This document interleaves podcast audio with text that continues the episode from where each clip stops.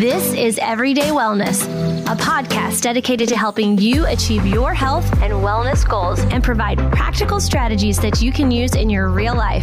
And now, here is your host, nurse practitioner Cynthia Thurlow.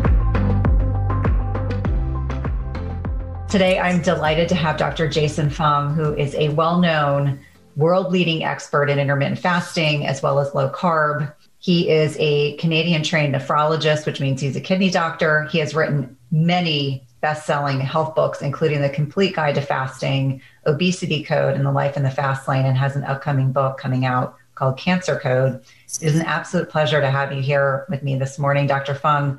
How are you doing? Good. And thanks for having me on, Cynthia. It's great to meet you. Absolutely.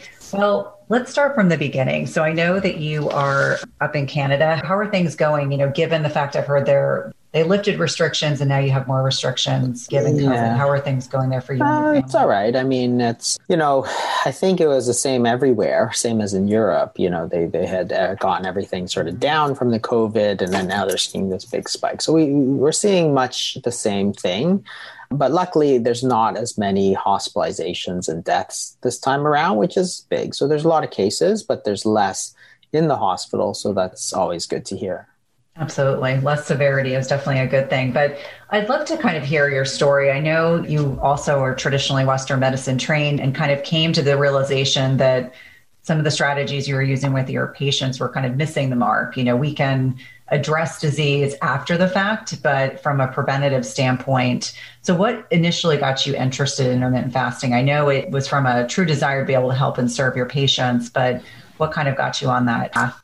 Yeah, so as a kidney specialist, what I saw was that about 50% or more of my population had type 2 diabetes. So, of diabetes, sort of 95% is type 2. So, when I refer to diabetes, I generally refer to type 2 just because it's overwhelmingly the uh, majority of cases. And so, if you look at what causes kidney disease, diabetes is sort of way, way in excess of everything else. So that's why I sort of became very interested in the question of diabetic kidney disease. And it struck me as very strange because if you have diabetic kidney disease, then really what you want to do is get rid of the diabetes. That way you'll never get the kidney disease because you don't have diabetes. And, um, you know, there's this feeling amongst doctors that diabetes is sort of chronic and progressive. But at the same time, we were saying that we knew it wasn't true. It was complete fabrication because if you lose weight, we also knew it was almost for sure that you'd either disappear or get much better. So it was a reversible disease. We knew it. Like we knew that even as we were saying it was chronic and progressive. So it was, you know, one was obviously a lie. And it was a, basically a lie we told ourselves because we were doing so badly on getting people to lose weight. So we lied to ourselves to say that this is chronic and progressive when really, if we were being truthful, we should have said that doctors are doing such a crappy job in getting people to lose weight that they're getting the diabetes and therefore getting the kidney disease. And that's very close to the truth. And so that's where I became extremely interested in the question of weight loss and why we're doing such a poor job. And a lot of it, I think, stems from this sort of obsession with calories, mm-hmm. which is, you know, it sort of misses the mark because the body doesn't actually measure calories in any way. So if it doesn't measure it, it doesn't, you know, detect it, it doesn't respond to it, then that's not the most important thing we should be focusing on. And that was sort of the focus of my first book, The Complete Guide, The Obesity Code, which is a science based book on sort of what causes weight gain and weight loss. And one of the natural in the last chapter, I talk about intermittent fasting because that's actually a strategy that makes a lot of sense from a physiologic standpoint because I sort of went back to the beginnings and said, this is what causes obesity. It's really a hormonal disease, and this is what we can do about it. And sort of the last chapter was about fasting. And then um, that's where I started to use it in a lot of my patients and saw a huge amount of success, like stuff that honestly just blew my mind. Like people that I had been treating for sort of 15 years with type 2 diabetes. And you know we started fasting and we changed their diet and it just went away. Like i had a guy who i had followed forever and you know nice guy always wanted to do whatever he could to get better but i didn't have the right advice to give him. And then finally when i changed that advice we got him off, I think he was on like 120 units of insulin, which is a really massive dose, to like zero. Like we took him off everything. His sugars were normal. So we actually made him non diabetic and have been, he's been non diabetic for about six years now. After 30 years of type 2 diabetes, including 15 under my own care, right? Or 10 under my own care. So kind of ridiculous you know, and that's where I became very interested in sort of promoting these ideas so that people won't have to get, you know, bad medical advice, such as the same one I was giving for so many years, and be able to make themselves better. Because again, if you get rid of that type 2 diabetes, then you are not only at lower risk of kidney disease, but you're at lower risk of a huge amount of other problems like heart disease and strokes and amputations and blindness and cancer. So, like, really, really important stuff that nobody was talking about. I mean, when I started talking about fasting in sort of 2013, 2014, like, people thought it was insane to skip a single meal. It's like, and I'm like, why can't you miss a meal? And everybody had the consensus. Like, honestly, like 99.9% of medical professionals were like, no, you can't miss a single meal. And I'm like, why? Because if you look at the physiology, the body will just use some of the sugar and the fat because that is literally the very reason we store body fat and blood sugars, like so that we have a source of energy when we don't eat. We figured it out long time ago when we were cavemen.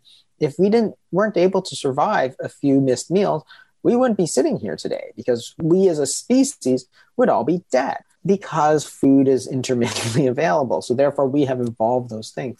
And that's what body fat is. So if you have too much of it, let your body use it up. That's all you're doing. You're using the body fat for literally the reason that we have it. And once I started to sort of get people, you know, there's a lot of issues that come up during fasting. And that's what the complete guide to fasting was sort of a more practical guide on how to do it, why you should do it, and what are the myths around it, because there was turned out to be a huge number of myths around it. You're going to lose muscle, and you're going to, you know, you go into starvation mode, and all these sort of myths that were actually not rooted in science at all. They're rooted in sort of like voodoo or something. Like somebody had said it, thought it sounded good, and it just got repeated and repeated and mm-hmm. repeated until everybody thought, yeah, that must be the truth because everybody's saying it. That fear mongering that you know kind of perpetuates dogma that is largely incorrect. Well i'm so grateful that you you know went on that journey. It was five years ago that as a nurse practitioner i had worked in cardiology for 16 years and my patients were getting sicker and sicker and sicker despite you know multi-drug therapy i mean we used to sometimes we're amazed at you know patients would come in probably patients like the ones you were seeing 30 plus medications and for me, it really, I kept saying it all begins with food. And a lot of the physicians I worked with and other nurse practitioners and PAs thought that sounded a little crazy. And so for me, I kind of took a deep dive into intermittent fasting five years ago, read your book, left clinical medicine, and kind of now really work on strategies that are nutrition focused. So on so many levels, I'm so grateful that you've kind of set the tone and the stage for so many of us to be able to you know bring that great information to our own patients and, and clients as well. Now one of the things i found really fascinating when i was reflecting on you know our conversation that we would have today was thinking about those missed opportunities with certain patients. There was that you know young diabetic i think he was in his 40s and i think he'd had 13 angioplasties so 13 procedures to go in and put stents in and just had this wildly obscenely difficult to manage blood sugars and you know, one of the things that you touched on when you were answering my question was talking about hormones. And so, you know, the key hormone when we're talking about weight gain and driving a lot of these metabolic diseases, metabolic flexibility is insulin.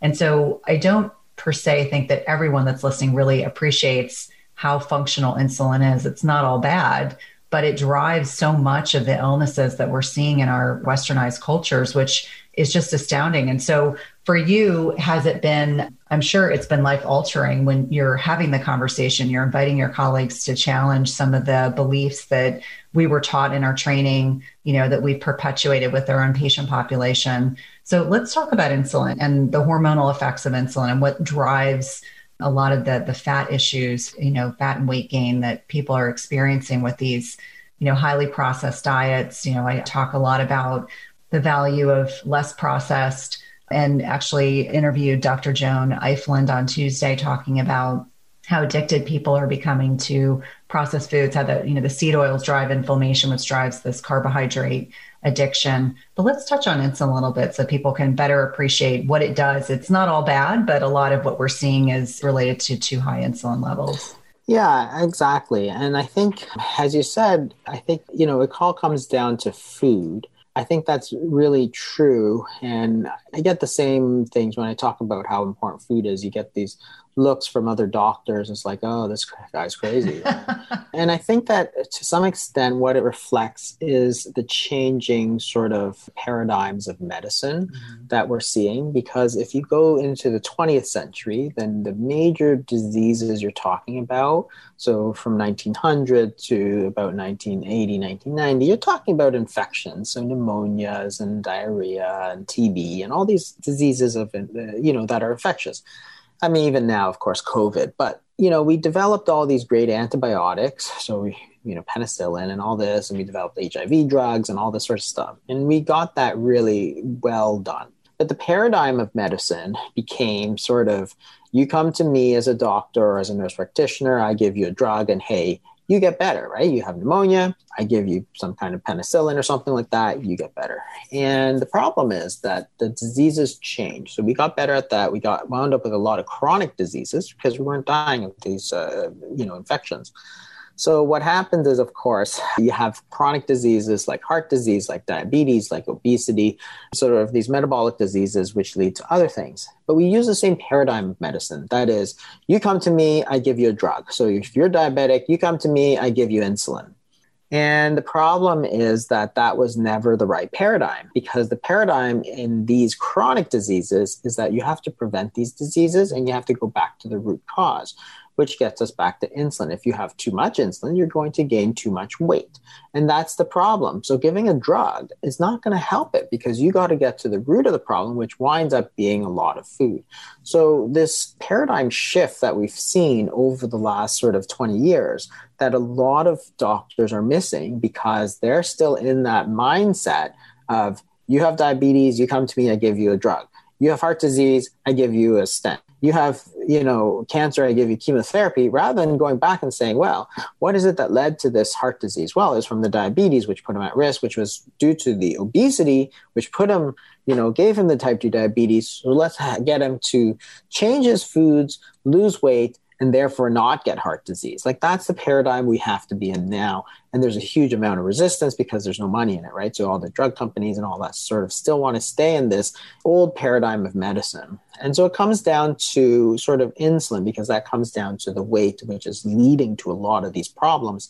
And the thing about insulin is that it's a normal hormone. Okay. So it's just does a job. Okay. And the problem is that it's too much. Like if you have too much or too little of any hormone, you're going to run into problems. If you have too much thyroid hormone, you have hyperthyroidism. You treat it, right? If you have too little thyroid hormone, you give it. So insulin has a job to do. It's a normal hormone. There's nothing bad about insulin intrinsically, but any hormone is good in the right amount and too much, too little is bad. So insulin, its job is to tell you to store calories, right? So you, calories are just a unit of food energy. You eat, you have calories. Well, the insulin is what tells you that it needs to be stored. Okay, and we've known this for 50 years.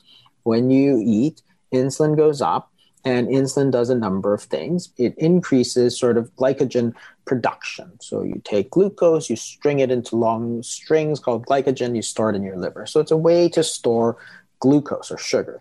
If you have enough glycogen, then what your body's going to do is you're going to take this glucose and you're going to turn it into fat, and that's called de novo lipogenesis. If you dietary fat, it actually goes directly into your fat stores, but what insulin does is it blocks you from burning that fat right? Because your body, when you have insulin, you want to store calories. That's a good thing because when you eat, you need to store some of it away for, I mean, that's the reason you don't die in your sleep every single night. It's because you're able to store some of that food energy away. And when you don't eat, such as when you're sleeping, then your insulin is going to fall and you're going to start to pull some of that food energy back out. So either the sugar or the body fat.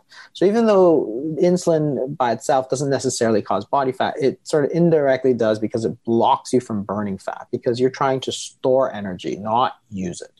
So the whole that's its job. It's doing what it's supposed to do. But different foods stimulate insulin to a different degree. So when we changed our diet in 1977, where we said eat lots of carbs, right? So the food pyramid, the original food pyramid, which was full of bread on the base, right? Seven to 11 servings of bread and rice and potatoes, you know, that's what you should be eating. Well, what happened is that we started eating a diet that was very stimulating to glucose. We know that. So you eat bread, your blood glucose goes up. You can measure it in the glycemic index. So blood glucose goes up, blood insulin goes up. When blood insulin goes up, all of your energy is being shuttled into storage. And that's the big problem. If you're shuttling all of your energy into storage, so say you eat uh, white bread and jam in the morning, and you store it all away, and there's no energy coming back out because your insulin's high, you're blocking the use of any of your stored energy. You're pushing it all into storage well there's nothing left. So then you get hungry at like 10.30 you know you had your bread and you know your white bread and jam in the morning. By 10.30 you're looking around for a low fat muffin because there's no energy left. You put it all into storage right? And the same thing happens. Insulin spikes way up. You take all those energy the calories that you had from your low fat muffin you store it all into storage. And then you're hungry lunchtime comes around. You eat a big plate of pasta, store it all away. And the problem is now you're eating all the time. You're eating five, six times a day. And that's sort of people that said, well, we're eating low fat and therefore eating six times a day. So therefore eating six times a day must be good. Right. The premise, which is eating a low, you know, very high carb diet was good. That was the incorrect premise, but led to us eating six, seven times a day and then telling our kids and everybody who would listen that you should eat small meals constantly throughout the day which is ridiculous because we'd actually never do that. And how do you expect to lose weight if you're eating all the time anyway? Like it doesn't even make any sense. But the problem is that the insulin's too high. It's not ins- that insulin's bad. It's that you have too much of the insulin, and that is your problem. And you know, it's not the number of calories that you eat; it's what your body does with those calories. So you have to understand that. You know, everybody says it's just the amount of calories. It's not the amount because when you put in food energy into your mouth, your body has two options. You can burn it or you can store it. Have you guys heard about a bioactive whole food on the market with 5,000 published research studies backing it? When my oldest son needed to go on antibiotics a few months ago, I discovered Armra colostrum. And the benefits for him and his recovery from being on antibiotics have been instrumental in me now recommending this to my dairy non sensitive patients and clients. Armra's colostrum strengthens immunity, ignites metabolism, fortifies gut health, promotes hair growth and skin radiance, and powers fitness, performance, and recovery. My son has mentioned to me over and over again how great his gut feels, how he has improved his digestion and gut function as well. Colostrum is a rich, exclusive source of immunoglobulins or antibodies that optimize our immune defense even during cold and flu season. And we know the mucosal barriers house over 80% of our body's immune cells, including including the antibodies IgG and SIG-A. And these immunoglobulins bind and intercept harmful particles like viruses, bacteria, and toxins, blocking them from crossing into the barriers into our bloodstream. And Armra's colostrum contains the highest levels of SIG-A and IgG to ensure your most fortified first line of protection. It's sustainably sourced, and it's important to know that you want to mix colostrum only with cold liquids or foods or dry scoop it into your mouth mouth. This is also great for the oral microbiome. And we've worked out a special offer for my everyday wellness community where you can receive 15% off your first order. Go to try armra.com slash Cynthia15 or enter Cynthia15 to get 15% off your first order. That's T-R-Y-A-R-M-R-A dot com slash Cynthia15. You definitely want to check it out. Do you find yourself struggling to get a good night's sleep? If so, you may be dealing with a hidden mineral deficiency. It is not at all uncommon in perimenopause and menopause to deal with sleep challenges. And we know that one of many contributory reasons for poor sleep can be a reduction in specific minerals that help regulate sleep quality, including magnesium, which is involved in GABA, which is our body's main calming neurotransmitter. We also know that we need potassium to create melatonin. And this is a hormone that is a master antioxidant, but is also utilized to help induce sleep. We also think about things like zinc, which can balance excitatory neurotransmitters like glutamate. And if it's overactive, meaning if your glutamate levels are too high, it can prevent your brain from becoming more relaxed and inducing sleep. And lastly, selenium increases both our deep sleep and sleep duration. All these minerals matter a lot for sleep and any imbalances or deficits can have a major impact on the quality of sleep you get each night. And that's why I love Beam Minerals. They offer a full spectrum mineral supplement that gives you every essential mineral your body needs in the right doses, all in a highly absorbable liquid form. All you do is take a shot of beam minerals about an hour before bed. Don't worry, it tastes like water and you'll replenish all of your body's minerals in about 30 seconds and give your brain what it needs for deep restorative sleep.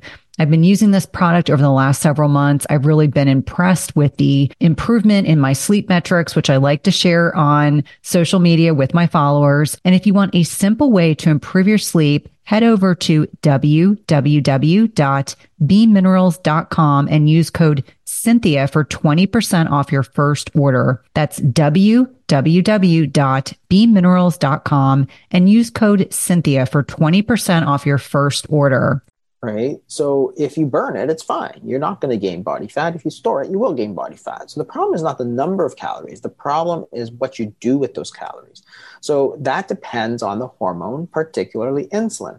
And that means that the foods you put in your mouth, which stimulate insulin to a different degree, the only thing it means is that certain foods are more fattening than other foods. Like it's a completely logical conclusion because, like, we came to this sort of ridiculous thing where we say, well, 100 calories of cookies are as fattening as 100 calories of broccoli. It's like, no, they're nothing the same. And if you had any brains in your head, you would know that cookies are fattening and broccoli not fattening, right? Who gets fat eating broccoli? Like zero people in history, right? Out of the 7 billion people, I bet you very few, like not even one, have gotten fat because they ate too much broccoli, right? And I bet you that a lot got eat too many cookies. So if you say, okay, well, you know, what's the difference? You eat 100 calories of cookies and 100 calories of broccoli. The minute you put it in your mouth, the insulin response and your hormonal response is completely different. Therefore, what your body does with those calories is completely different depending on you know that hormonal stimulus and that's the real issue so then you have to say well if the bottom line is that some foods are fattening, some are not, which is not any different than your, what your grandmother would have said, right? She would have said, you're not going to get fat eating broccoli, right? So logical conclusion.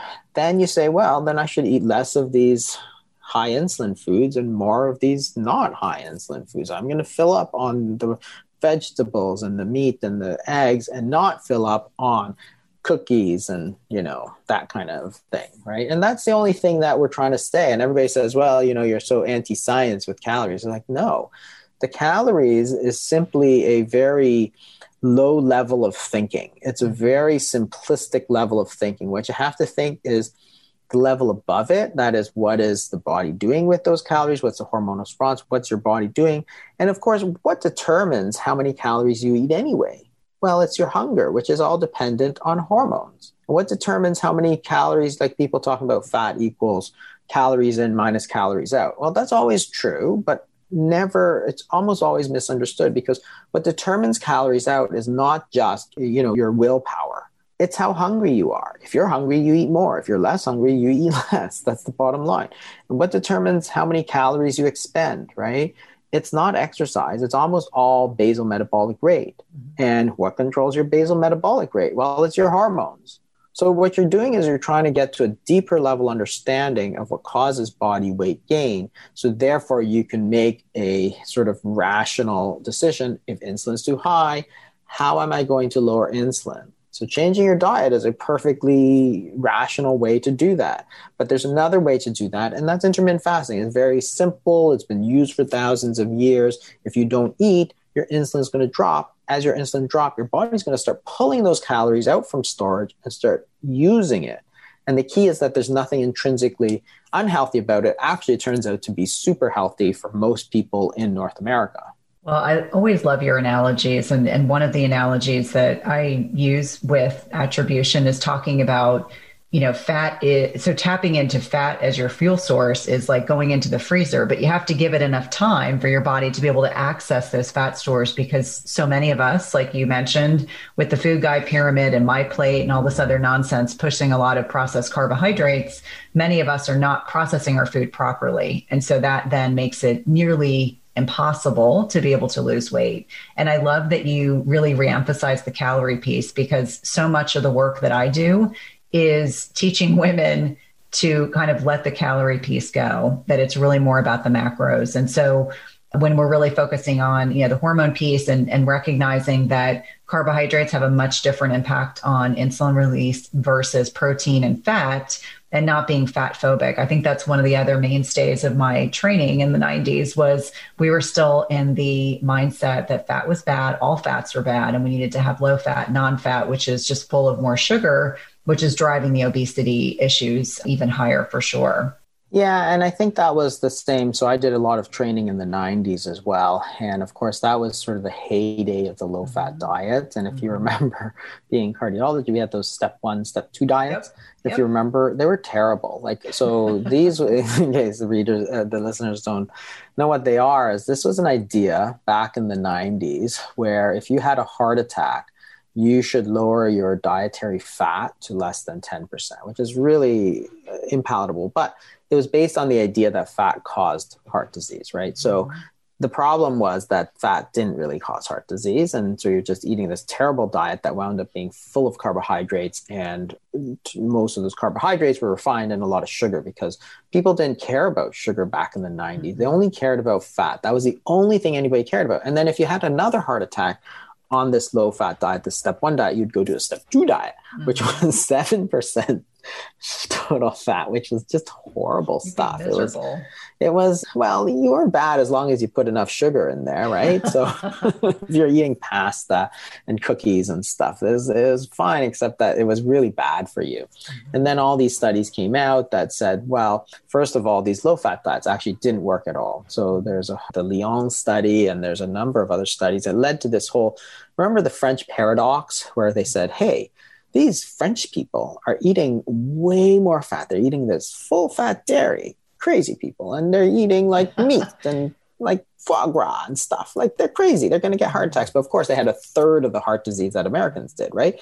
Because the fat wasn't that bad for you. So this led to this whole discussion about the French paradox. And that was where people said, well, you know, we know that fat is bad and they're eating a lot of fat. So therefore, they must be doing something else right, which is the red wine. And it's like, okay, well, that might have been true or not. But it was probably that the fat just wasn't that bad for you.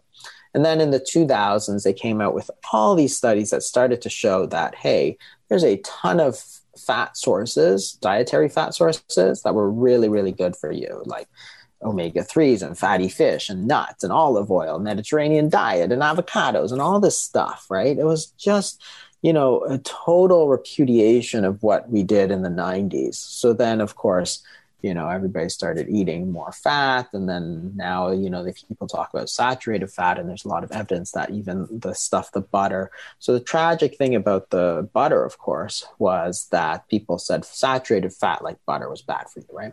So you should eat margarine. So you'll remember all the stuff. So oh my god. So margarine was vegetable oils, but is worse than that. They actually changed it so that they processed it even further into trans fats, which we now know are really, really bad for you. So it's estimated that these trans fats caused about 100,000 plus heart attacks and deaths in the United States every year. So that was due to the trans fats. So we told people, in other words, as doctors and dietitians and nurses, we told people to eat the butter to, to switch from the butter to the margarine because it'll be healthier for your heart and you'll remember Becel and all that stuff. Mm-hmm.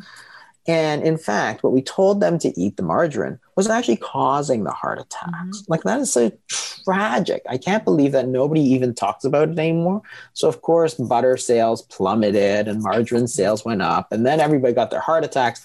And then you know, 20 years later, in 2015 or so, 2012, people are like, "Hey, you know, those trans fats were all killing us." And now it's totally reversed, and butter's going back up and margarine's going back down. It's like, well, why did we think that we were so much smarter than Mother Nature? Butter, which is a natural food that we've been eating for thousands of years, like, why did we think that butter, we've been eating it for a thousand years, and since 1970, it's going to kill us, right? It's like, how does that work? As opposed to margarine, which we had never eaten, you know, it's much more likely to kill us because our bodies just haven't had a chance to adapt to it. So it was a sort of a whole tragic story about this dietary fat thing caused a lot of disease, a lot of heart attacks, you know, people getting sick and obese and type 2 diabetic. And yet still nobody says like you know it was all our fault right? Like as a medical scientific community we should never have really gone that far off into the deep end without demanding the evidence that it was actually true which nobody ever did. And that I think is the big problem. Like all the naysayers who said, you know, fat's not that bad for you. They're like, oh, these guys are quacks, right? They're going to kill people, like with their olive oil and their avocados and nuts. Like they're going to kill people, right? That's what you said. That's what we said in the 90s. It was really, you know, sort of a tragic time in nutritional history. No, and I agree. And, and, aren't we as clinicians, aren't we obligated to evolve, shift, and change? I remind people of that, that, you know, how I trained at a big research institution on the East Coast and the fact that I started seeing, much like you did, patterns that just made me think this isn't the right way to be doing things. There has to be something here that we're not you know looking more more thoughtfully at so i'm grateful that you are doing a lot of the research that's helping to change so much of what's going on. But let's pivot a little bit. So, we obviously love intermittent fasting, we embrace it, we love it as a strategy, it's a lifestyle. What are some of the pitfalls that you find with intermittent fasting? And I'm speaking specifically to people that they start fasting, they lose weight, it encourages them to continue doing it. They change their diet, they feel great, they're sleeping better, they're having better relationships with their family and their loved ones, and they're a walking poster child of the strategy. But for the people that have been doing it for a while and they start having plateaus, this is a question that came up quite a bit when I mentioned on social media that we were going to connect. And so I know there are a lot of, of variables that can impact plateaus with intermittent fasting. But in your experiences, what are some of the major reasons why this occurs? Um, well, yeah, the plateaus are hard because really they happen very frequently and they're sort of distressing for a lot of people. Mm-hmm. And when a plateau happens, you know, we always say you have to sort of shake things up a little bit. So mm-hmm. the problem when you plateau is that what you're doing and what your body is doing has now reached an equilibrium. So your body always reacts to what you're doing. That is the normal process of homeostasis. That is, if you adjust something, your body adjusts differently. So just like if you go into a you know concert and it's really really loud, right? It's uh, but you get used to it after a little bit, or you go into a dark room you know you get used to it and then you go into the sunlight it's like whoa it's so bright. So your body is always adjusting and that happens for everything. So it happens if you change your diet too right? You can change into a really good diet. You can still plateau. I mean we all know that right? You eat what you think is a great diet or and it's doing great and then you plateau. So same thing with the fasting. It can happen as well. So in that case there's sort of several ways that you can go you can either just continue and hope that things will get better. And sometimes it does. I don't say that it always does, but sometimes it does. But generally, we would ask people to sort of change things up. And there's several different sort of levers that you can change. So, one is you can change the foods that you eat, or you can change your sort of fasting style. And that's, you know, to us, it's usually the fasting that gets the change. I mean, sometimes some, it's easier, that's all. And there's different ways you can do that. So if you decide to work on your sort of foods that you eat, you can change. I mean, no matter what you're eating, you can always make changes, right? And generally, that is enough to shake it up. And it's not to say that one diet, like there's certain general rules, but there's lots of different diets out there. You can, you know, go carnivore, or you can go vegan, or you know, there's different ways. You can go paleo, or you can cut out, you know, other things, cut out dairy, or something like that. And sometimes these are triggers for people. So the point is that not one diet is always good for everybody. So one person, and this is part of the problem with these sort of people who get into these arguments about diet is that one person says, well, you know, I'm doing this and it's working so good for me, therefore it must do good for everybody. But that's not true. So a low fat diet does work in a lot of people, and a low carb diet does work in a lot of other people. But you get these people who say, well, I did low fat and I did well, so therefore low fat must be good for everybody. But that's not true. Like that's good for you. And if it's good for you, go ahead. I don't really care what I want to do is try and find what's good for somebody else. Or you could switch and do low carb, or you can do high protein, or you can do low fat, or low, you know, you can do, there's like literally hundreds of different diets out there. So you could change one of those and maybe it does better for you. Maybe a low fat diet does better for a little bit. And you could change it for a little bit. If, you know, for us, most people's foods are relatively like people get into this state and all of us too where you sort of eat the same sort of foods mm-hmm. like it's the same rotation. Especially true now that nobody's going to any restaurants. It's true. It's the same rotation over and over again. And that's why you have you know this is chinese food and this is italian food because as a culture you wind up going into those same rotations. So therefore it's a lot easier to change your fasting and keep your foods the same that's just from a purely uh, pragmatic standpoint. So therefore, you can change the way that you fast, and you can either change it by the way you time it. So instead of going, say you say you do a one meal a day and you go dinner to dinner, well, you can go breakfast to breakfast. I mean, that's a perfectly legitimate switch, and it's still a 24 hour fast. You can change it up. So instead of going 24 hours all the time, you can alternate, say, between 18 and 36 hours. So do, you know, change that up. So you're still sort of averaging the same amount, but you're doing short and long, short and long, just like you would do with exercise. So if you yeah. exercise, well, the biggest thing that everybody found now is super, super effective is high intensity interval training. Well, this is what fasting is. You're trying to change it up so that your body doesn't get used to it. So if you're jogging at a certain pace, like you get better, you get better, then boom, you get that plateaus too, where you just flatten out. You're not getting faster, you're not getting slower, but you're not getting a lot better. Mm-hmm. And remember the 70s again, other than being really terrible for diets, was this sort of heyday of jogging and stuff. Yeah. Right?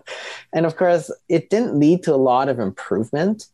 And then people said, well, what you should do instead is do a minute of maximal effort. Mm-hmm then rest. And then you do it the same. So it's the same thing as exercise. Same thing goes with the fasting. So let's go long and then short, long and then short. Or you can do instead of a lenient fast where you have all this and coffee and this and that, go to a water fast only, right? It's you're increasing the intensity of the fast by not allowing all these variations of fasting, which is like, you know, tea and coffee and bone broth and all this sort of stuff, which can work as well. But you're trying to find what you're trying to do is find what works for you because it doesn't matter if it works for whole groups of patients. It only matters what works for you. And if cutting coffee is what works for you, then cut coffee. I drink a lot of coffee and, you know, I drink it all the time, but it doesn't affect me, right? So therefore I keep it. There's no reason that I would cut it out just for the sake of cutting out.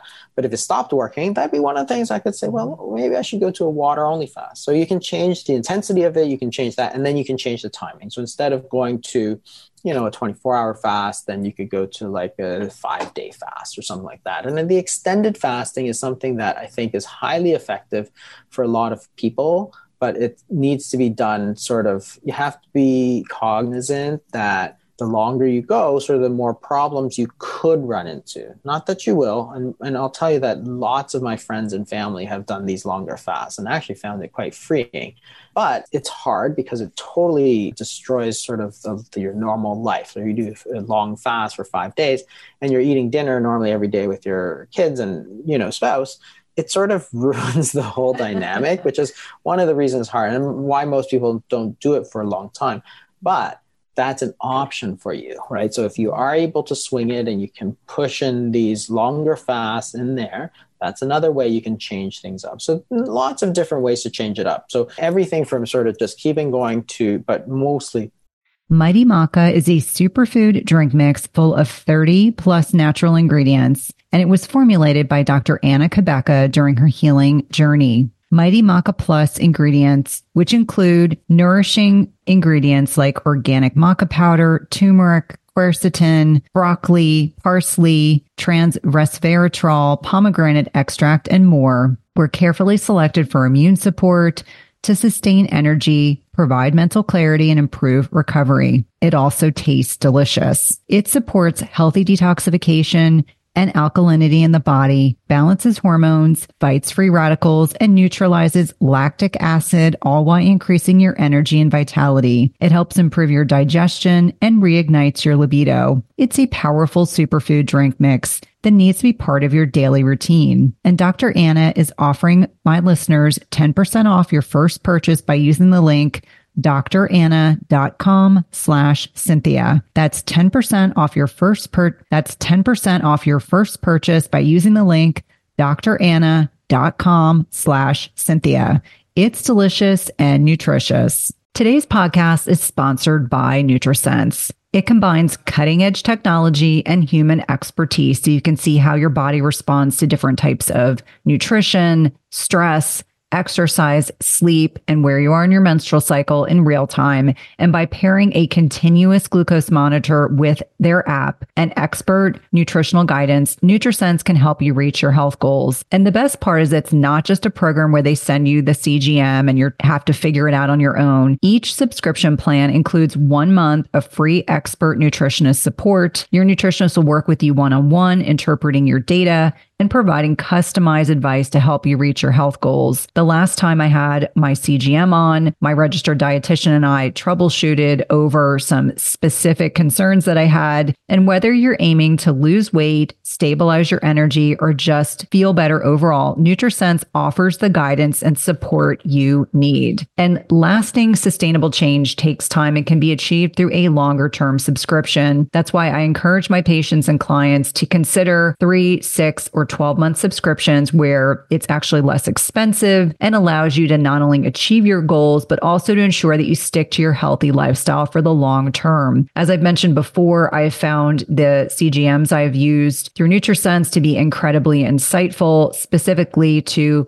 carbohydrate tolerance. I would not have known that plantains spiked my blood sugar without this information. It's also been hugely helpful for tailoring to workouts and sleep quality. And so for me, even though I am metabolically healthy, I find the insights to be particularly helpful to tailor my lifestyle changes to my blood sugar. Visit nutrisense.io slash EWP and use the code E WP for $30 off plus one month of free nutritionist support. Be sure to let them know you're a listener of the Everyday Wellness podcast when they ask you how you heard about them. This is one of my favorite ways to take care of my health and one of my top recommendations for all of my patients and clients. We recommend in our program, we have this program called the fasting method. So we discuss this a lot in groups and stuff. And it's useful because in this, uh, the you have these circles where people can interact with each other and they can share stories of what worked for them and, and that kind of thing. So that's one of the things that really helps with the plateaus is to just change it up. And it, it doesn't even matter if you think it won't work. Just change it up and see if it does. If it doesn't, then don't do it anymore. Like it's as simple as that. Like people get so hung up on this. What if I go to a low fat vegan diet? Well, I don't think it's a great diet, but hey, try it. What's the worst that'll happen, right? You'll either fail miserably, in which case you know and you won't do it again, or it'll work really good. And then you have another option for you to do, right? It's and you don't have to do it all the time. Like if you're getting sick with a vegetarian diet because you're getting, you know, too few vitamins or whatever it is, you can stop. Like it's okay. Like there's nothing wrong with changing the foods that you eat. Like unless it's you know for different reasons, religious or you know um, environmental or whatever. Well, I think you know that's really key. Is that rigidity doesn't work well. We need to be flexible, whether it's you know diet, perspective, schedules, etc. And I think we need to give ourselves some grace. Now, I know that I'm really excited to hear about your new book. Yeah, so this is actually a little bit different. So this is uh, the cancer code is coming out on November the 10th. And I got interested in this because one of the new things that we learned in the 2000s, and it wasn't an issue, nobody ever talked about this in the 90s, was that cancer is an obesity related disease. And that's uh, become, you know, as we've had this epidemic, it's become more and more clear that this is the case. So the first big acceptance of this wasn't actually till about 2003 when the big studies started to come out showing that obesity is actually a huge risk factor for all kinds of cancers. Now it's well accepted. It's actually about, you know, almost on par with tobacco as a sort of contributor to cancer. So really a large contributor there. And that's how I got interested in this question of what how obesity that you know because I'm dealing with a lot of obesity. That's how I got interested in the question of cancer. It turns out that the cancer question is actually far more interesting and complex than I had thought, which is where this book takes a bit of a different turn. It's not just about nutrition. So it does talk about nutrition and fasting and cancer, but the first sort of half of the book is really a discussion about what cancer is as a disease. And it's not what we thought it was, because obviously it's not just obesity, right? If you smoke, you get lung cancer, and that has nothing to do with obesity. So, why do we get cancer? Like, what is cancer? And that's the real important question that, again, we never ask. So it's just like we talk about obesity, what causes weight gain. We never think about that because we think it's all about calories, right? This is the same question what is cancer? And, and this is where we've actually made a lot of changes that people have not probably recognized. So I sort of go through the history of the way we think about cancer that is not as different diseases but as a single disease because the different cancers are quite different. Breast cancer is different than a melanoma, which is different from liver cancer. So they're different. But in, since about 2000, people have started to look at how cancers behave as a group. And that's led to some real revolutions in the way we think about cancer, which is leading to real revolutions in the way we treat cancer. So I sort of detail there's how there's sort of been three big revolutions in the, the paradigm, the, the understanding of cancer. So we started out by thinking of cancer as a disease of excessive growth. So you have a cell grows too much, right? So you have a lung cancer, which is, starts as a cell, turns into a cancer, grows too much, and then spreads, right? So it's just a cell that grows too much. And that paradigm of cancer leads you to the logical treatment. If cancer is too much growth, kill it. That's the bottom line. So you develop things like surgery, so you cut it out. You develop things like radiation, where you burn it, or you develop things like chemotherapy, where it's just a poison. It's a selective toxin to the cancer. So cutting, burning, and poisoning. It worked great. Like honestly, it was a huge sort of leap forward in treatment. Before that, there was no treatment. After that, there was all this treatment. So a lot of cancers got better. It's still the backbone of our therapy today. Cell that grows too much, kill it. But this paradigm started to reach its limits by the 70s because we had already done the studies, looked for these poisons, looked for different ways to use radiation and all this sort of stuff. But we're reaching the limits of how far that paradigm of understanding could take us. So we had to go sort of the next step up, which is yes, this is a cell that grows too much. But why is it growing too much? Like we never answered that question. Why does smoke tobacco smoke lead you to a cell that grows too much. It doesn't make any sense. And this was the genetic paradigm. So, this next great revolution in cancer understanding was that this was a genetic disease. That is, there are genes that control growth. And if you have a mutation in those genes that controls growth, you could wind up with a cell that grows too much, right? And that made sense because you had viruses, you had smoke, you had asbestos, chemicals, and all these different things, radiation that damages cells, causes mutations. And if you hit that critical gene that controls growth, or several genes that controls growth, then you get a cell that grows too much. So this is, doesn't invalidate that first paradigm, which is the cell that grows too much. It simply adds a layer of understanding that this is a genetic problem of cell growth, right? It's, it's the genes that cause too much growth. And again, this was a huge revolution. So through the 70s to the 2010s, probably, it was sort of the dominant paradigm of cancer. It's a genetic disease.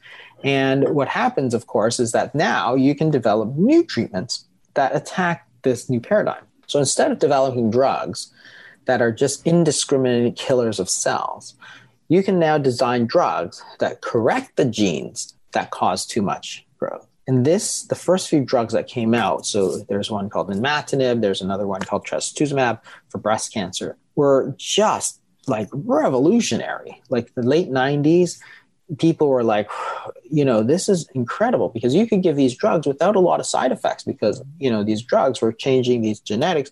They weren't indiscriminate killers of cells. So then what happened, of course, is that with these first couple of drugs, everybody's like, wow, we're going to cure cancer. This was the sort of prevailing mm-hmm. thought by the 2000s. All we need to do is figure out the two or three mutations that are critical for these different types of cancers, develop the couple of drugs to fix them, and boom, you've cured cancer. So you're going to develop one for breast cancer, you're going to develop one for cervical cancer, you're going to do this and that. So the problem was that, and this was called the two hit hypothesis that is, that you had a couple of genes that were critical and you hit two of them.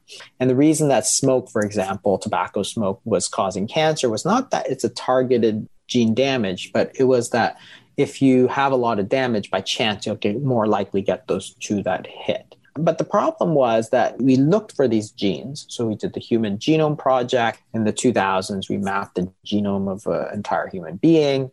And then uh, we didn't, we weren't much closer. So then we did the, the Cancer Genome Atlas, which was an even more ambitious thing. Instead of looking at the genes of one human, we're going to look at cancer cells and we are going to we had like 33,000 different genomes and we just compare them and figure out which ones are good or bad. So the problem was that at last count in 2018, we identified about 6 million different gene mutations in cancers. So cancer didn't have one or two gene mutations, it had like a hundred. So if you had, you know, a cancer clinic, so somebody with colon cancer, patient A with colon cancer, he had 100 different mutations and patient b sitting next to him with colon cancer had 100 mutations that were actually completely different from his neighbor. So, this, of course, made it impossible to go any further with this genetic sort of paradigm because you can't develop 100 drugs for patient A and a different 100 drugs for patient B, even assuming you could afford it and they had no toxic side effects. So, that brought cancer progress in cancer medicine basically to a screeching halt. So, this paradigm that we had used to look at cancer, which we were developing drugs, these genetic targeted drugs really didn't work. Like the number of drugs that have been developed and useful are like, you know, you count on one hand probably. And this is after 30 years of good research. Like we spent a lot of money on research. So the question is again, and this is where we were sort of in 2010 sort of thing, where we're making no progress. The paradigm we're using to understand cancer is not useful. And again, you have to go one step deeper in understanding to say, okay, well, we know that there are genes that are being mutated, which cause excessive growth. Okay, we know that, that's true. But what is causing these genes to be mutated? So, the big premise of the second paradigm was that it's all random. But there's nothing random about these mutations. Cancer develops, so patient A, patient B, they've developed that cancer independently right they had nothing to do with each other and you can look at say patient a say you know living in 1920 in japan and patient b with the same cancer you know living in 2020 in north america right so separated by half a world by a century apart those two cancers will look identical they weren't random. It was not a random change. So, what is it that has been causing it? And this is where we are in the midst of a third great revolution in sort of understanding cancer, which is that this is an evolutionary disease and primarily an ecological disease. That is, there's something guiding these mutations, and it's actually a evolutionary process, which is predominantly a response to injury. So when you have a chronic sublethal injury, your body responds in a certain way and the cell so if you have a chronic injury like tobacco smoke. Your lung cells some will die because of the injury. Some will be okay because they didn't get that much injury. But in between there's this chronic sublethal damage. And what that does is from an evolutionary standpoint act as a selective pressure for these cells to become more sort of independent and sort of survivalist. They need to survive at all costs because they're dealing with this chronic sublethal injury. And that's what leading them to act more in their own interest than the interest of the entire environment, which is just like, you know, the lung cells have certain rules to be a lung cell. And that lung cell has sort of, under this selective pressure, has evolved differently to become more independent. So it will grow, it becomes immortal, it starts to move around where other cells don't. And that's what the cancer is. It's an evolutionary process. So that's the sort of really interesting part about cancer. And, and then, you know, once you understand that and you say, okay, well, cancer is actually not a rare disease. It's actually a very common disease, you know, affects one in 10 Americans, that kind of thing. So, therefore, if it's such a common disease, then it's not that cancer cells, like the seed of cancer, is always there because the seed of cancer is the same in all our cells. What is it about the soil? What is it that is allowing these cells to turn into cancer. So again, you have to identify the cause. In that case, it's tobacco smoke. Get rid of the tobacco smoke. In other cases, like breast cancer, you know that if you move from Japan, for example, to America, your risk of breast cancer actually like triples. So it's not the genetics of it because that the genetics has stayed the same. It's the environment, and one of those things is insulin. Insulin plays a huge role in facilitating the growth of certain types of cancer. So breast cancer is a classic example where it has, you know, six times the amount of insulin receptors. And the reason why is that insulin receptors allows it to kind of get a lot of glucose. And that's one of the things that you can now exploit and say, well, maybe you can, you know, try to reduce the hyperinsulinemia, which is what causes obesity, if you reduce the hyperinsulinemia, you're also going to put these breast cancer cells at a disadvantage compared to a regular breast cell. You're removing some of that fertile soil that allows the seed to grow. And that's where things like fasting are interesting because they'll allow you to maintain a normal weight. So we know that obesity is related to cancer risk, and therefore, if you can lose weight, you can reduce some of it outside of obesity, even if you take the same weight patients and you look at people who have high insulin versus low insulin, they have a much higher risk of cancer. So it's sort of a more complete understanding. It's not a book about, say, how to cure cancer. And you can't do that. Or, or, you know, for that, you still need those treatments. It's a way to understand cancer and the relationships that it has. And then what this third paradigm, this evolutionary paradigm, is as you understand that this is a cell that has evolved into something that is different, a foreign species, if you will. So, you know, it's weird to think that your own lung cell has now become a new species. But it's true because our immune system recognizes sort of our own cells versus foreign cells, right? And when it looks at a cancer, it says that's a foreign cell. That's not part of our own body. So that lung cell, which has turned into a lung cancer cell, has now become sort of almost you could think of as a separate species that's recognized as foreign. Now, if you're talking about foreign invaders, what you need to do is boost the immune system. So now that leads to a third sort of revolution in the way we treat cancer. We're not trying to kill cells, which is paradigm one. We're not trying to fix genetic problems, which is paradigm two. We're trying to boost the immune system. And now you have immunotherapy, which is sort of the next huge wave in sort of understanding how we're going to treat cancer. But it gets back to understanding what cancer is to see how these treatments actually sort of flow. And it's an interesting, I think it's the most interesting story in medicine because it's one that's sort of still evolving and you know we still need to try and understand it more and we have such a lack of a fundamental understanding of what this disease actually is. And that's what this is sort of an exploration of. Well, it sounds incredibly fascinating. I'm grateful that you, you know, took the time to explain those paradigms and how intermittent fasting, you know, there it is still relevant to the conversation as to, you know, keeping those insulin levels low and recognizing that we know that I think cancer is like one of the number two causes of death in the United States and certainly with the, you know, escalating obesity rates, something everyone needs to be considering and recognizing as well that you know with more prolonged episodes of fasting you'll get you know stem cell activation and, and things that can really boost immunity Well, Dr. Fung, I want to be respectful of your time. I know that you're a very busy individual. How can my listeners find you on social media or on your website? Yeah, so my website is thefastingmethod.com. So there's a lot of links to sort of blogs and free blogs and videos and stuff that we've done. And there's also a paid program if you're having trouble with fasting to get the tools and the kind of community that's going to help you succeed. Because even though it's easy to say what it is, it's not always easy to put it into practice. And that's what that's there to help you with. And then on social media, there it's uh, you can find me on Twitter and Instagram it's at Dr. Jason Fung. That's Dr. Jason Fung.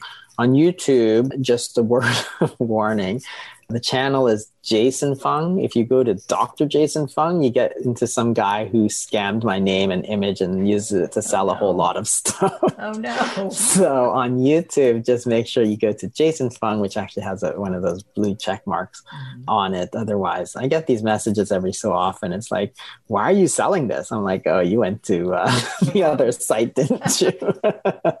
so anyway, you know, there's videos there and, you know, we go over all of these things that we talk about. So, uh, you know, hopefully people will, will be able to watch that and get some uh, good information. There's always a scammer that's out there, right? But no, thank you for the clarification. Thank you so much for all the work that you do. I mean, I look up to you and admire you greatly and really am grateful for your time today. Thank you so much, Cynthia. Thanks for listening to Everyday Wellness. If you loved this episode, please leave us a rating and review, subscribe, and remember, tell a friend. And if you want to connect with us online, visit the link in the show notes.